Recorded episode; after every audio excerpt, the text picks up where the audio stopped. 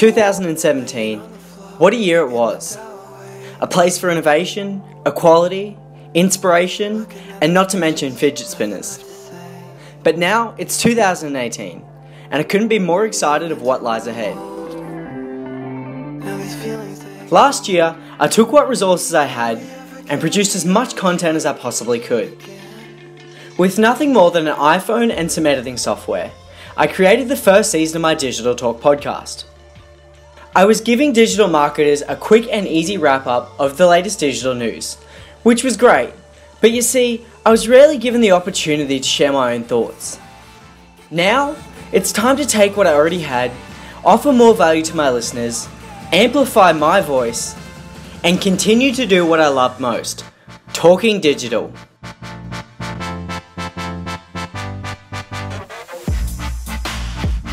I'm willing to turn what was a weekly content fix into something more valuable. I don't have a backlog of content, nor do I have an idea of how regular my show will be. I do, however, have a thirst for creating something that really sparks interest and ideas, and something that'll drive engaging conversations amongst my younger user base. Season 2 of my Digital Talk podcast will still be the best way to stay up to date with all things digital. Whether it be an emerging trend, a news story that I'd like to dig deeper into, sharing my own digital experiences, or challenging some current aspects of the digital landscape. It's time to really begin to leave my mark in the digital world. It's time that I stood up and started using that annoyingly high voice of mine to create ownership of my own ideas and I'd love for you to be a part of the journey. So join me as I dive into the emerging world that's all things digital.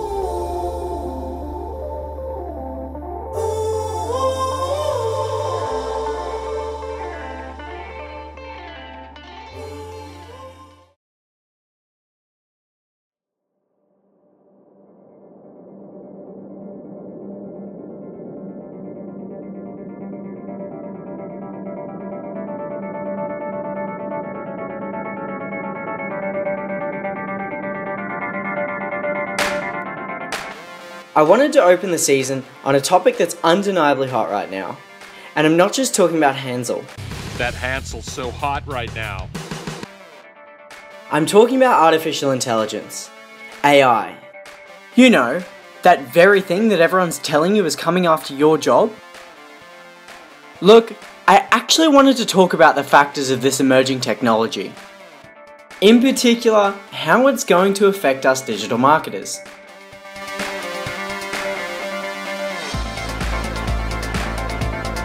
From what I can see, the digital marketing world is incredibly interested in the use of AI, or more so, automation.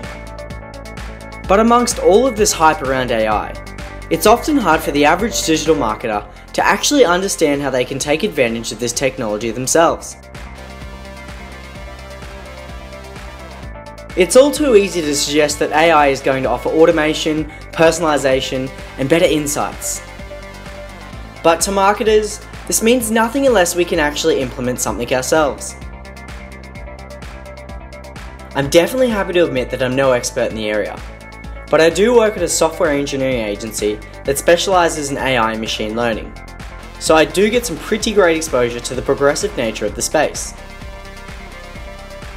It's often the case that when I talk to fellow marketers at meetups or even just on LinkedIn, there's always a common theme.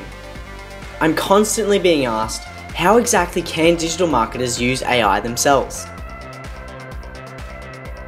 I think there's almost this common perception that marketers can just plug some sort of tool into an ad platform like Facebook and instantly benefit from the features of AI. Although companies like Salesforce are definitely working on something like this, the current state of AI in digital marketing actually couldn't be further from this. Heck, I'd even go to say that digital marketers have almost nothing to do with the direct utilization of AI. Curious to know why? Well, I'd suggest you listen on.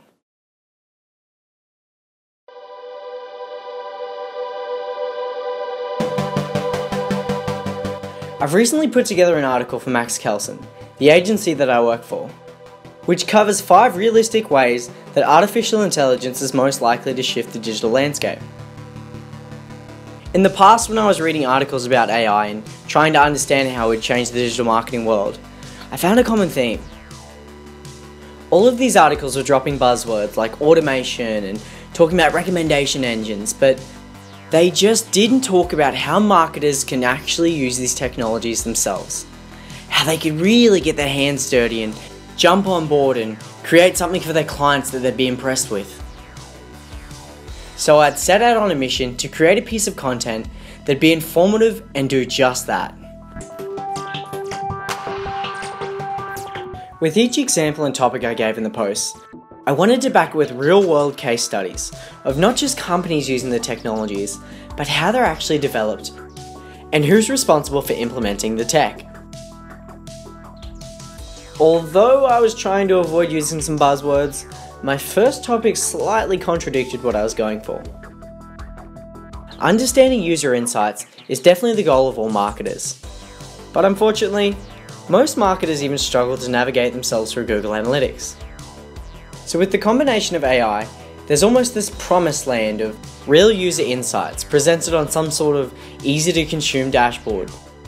Well, this actually is the case. And how do I know? Because for a brief moment on my podcast, I'm about to get slightly salesy. And I do apologize.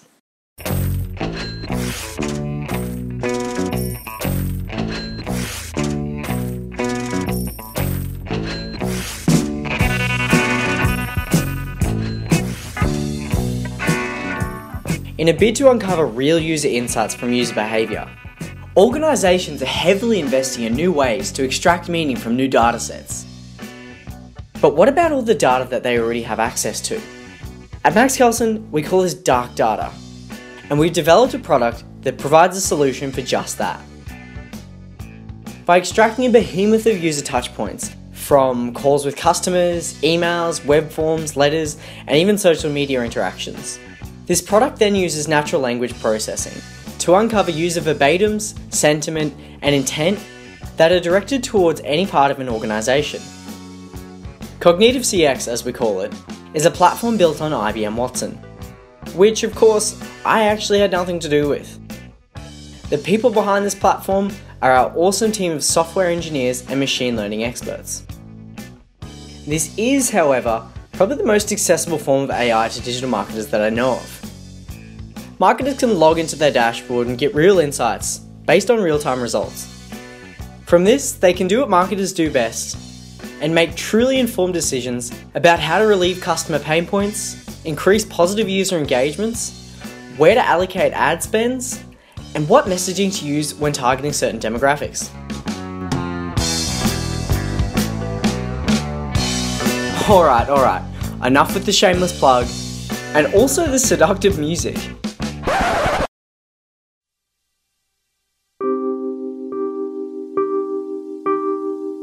I'm going to take a moment to tone things down a notch here and get a little more personal. After all, isn't that every marketer's goal throughout user interactions? In my opinion, personalization is where most of the hype lies for marketers looking to develop a need for artificial intelligence. I know what you're probably thinking right now. Your existing automation platform like Marketo or ActiveCampaign already does an amazing job of offering personalization to your user base. These programmatic platforms already do an amazing job at interpreting users' behaviour and can target users with personalised messaging like never before. But the standstill amongst all of this is that the platforms are programmatically assembled by humans, not dynamically pieced by artificial intelligence. Look, I'm getting a bit carried away. I mean, it's easy to talk about how AI is going to dynamically streamline levels of personalization, but how does this actually happen behind the scenes? And how can it be implemented into your current marketers' campaigns?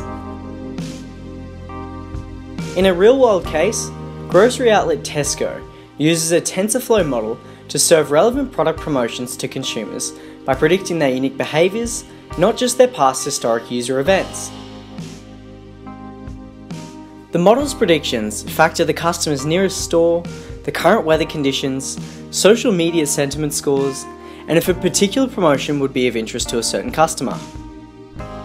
By evaluating each of these parameters, it becomes possible to identify what content will best serve particular individuals. But how can we leverage this powerful tool to further prevent user churn rates? The best way to dive into this is by telling you a tale. A tale that you might be a little too familiar with. Somebody once told me the world is gonna roll me. No, no, not that tale. But it does follow the same happily never after theme.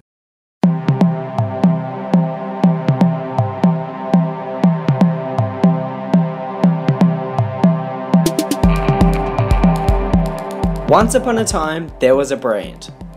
This brand loved their users and was always welcoming the idea of new advocates. However, one day, things pivoted and some users decided that they no longer loved the brand equally in return. These users decided to exit their current relationship with the brand and associated themselves with an alternative brand that really understood their needs.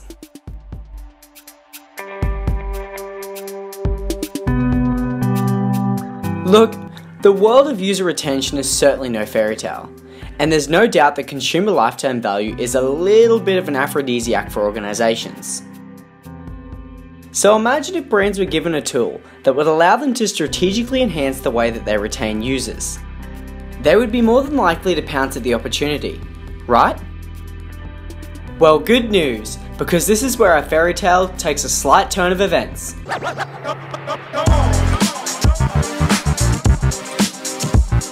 Large telecommunication companies are already taking advantage of machine learning in a bid to increase customer retention rates. By training a model to classify and rate each user interaction, it can make a predictive decision about a customer's future association with the brand. By again extracting meaning from call logs, customer feedback, spend status, and existing lifespan, the model can deliver personalized content that's more relevant to each user's current life cycle. Let's say a customer has a bad engagement with a customer support rep through a phone call. This model can classify this instance and later serve that same user with an incentive to remain associated with the brand. This could be through a value add on or even a discount to their existing service. So, if there's a form of artificial intelligence that's powerful enough to identify early customer churn signals, you might be wondering how on earth is something going to instinctively communicate with these users in a bid to increase their overall experience?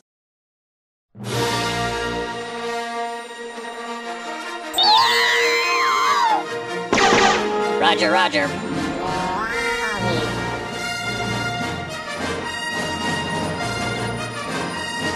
Alright, I got a little carried away with the music again.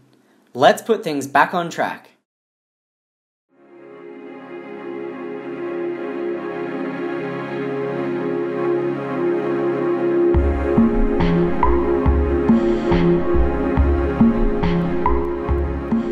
Some robots like R2 are definitely hard to communicate with. But on the other side of the spectrum, there's other bots out there that are actually pleasant to converse with. I'm talking about chatbots, of course, which from my experience have either been incredibly useful or slightly questionable. Chatbots are by all means nothing new. I mean, most of them have been around longer than the majority of the Kardashians' marriages. But of recent times, these assistants have become even more practical, with the extra added benefit of machine learning. Chatbots have become so much more than just a scripted tool. Bots these days are now capable of leading consumers to purchase both products or book appointments, or even provide discounts at exactly the right time of intent. By harnessing the power of natural language processing, chatbots are able to identify user sentiment or intent and resolve a query in the most appropriate manner. Even if a conversation is to veer away from a bot's input script, the capability of natural language processing will allow the bot to still understand the intent of the query and provide the most accurate response.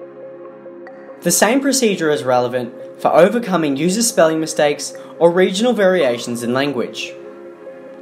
A chatbot with these advanced functionalities can be built in a platform like Watson Knowledge Studio. And a similar approach can be followed for voice assistants.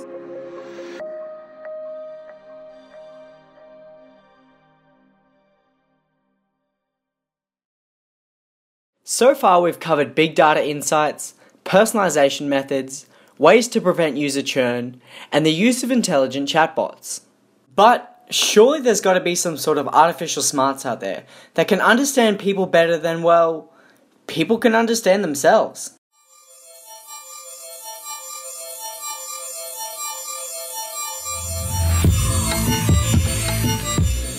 Enter the world of recommendation engines, a huge win for brands seeking to drive both engagement and overall conversions with users.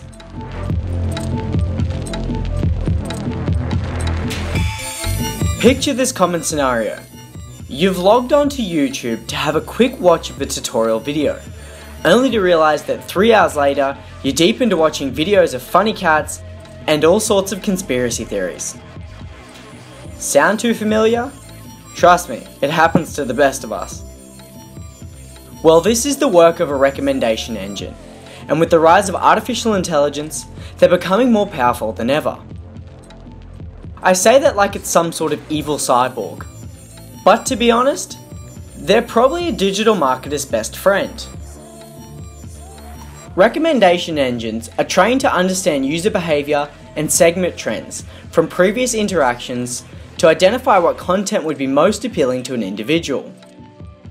With success stories from the likes of Amazon, Netflix, and YouTube, recommendation engines are becoming an important way to provide relevant suggestions to users. Behind the scenes, these models will often be created using either collaborative or content based filtering. These algorithms identify trends in behavior between similar users, and can also identify similar content to which a user has previously engaged with. Look, I can definitely understand the appeal for recommendation engines, but again, behind the scenes there's a lot more that goes on to creating one of these models. Following a similar approach to decision tree learning, a recommendation engine certainly isn't an easy to build tool that most marketers will have access to.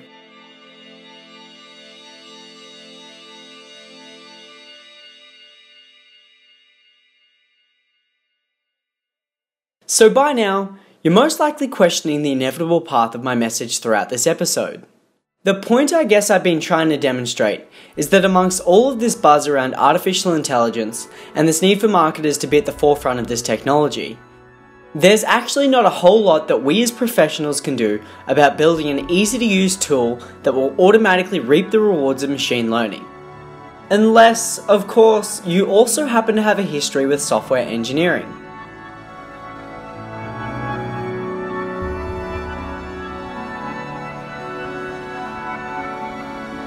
My advice to the average digital marketer is to not get too distracted by shiny objects. There's a lot more that goes on behind the scenes that we generally won't have a great ordeal to do with. It's one thing to talk about the practical benefits of this technology, but it's also another to piece everything together on the back end. Well, what on earth is the use for digital marketers then? Look, at the end of the day, Although we more than likely won't be the developers behind this technology, there's always going to be a need for digital marketers to do what we do best. And that's prepare great digital strategies across a multitude of channels that deliver the most enticing experience for end users.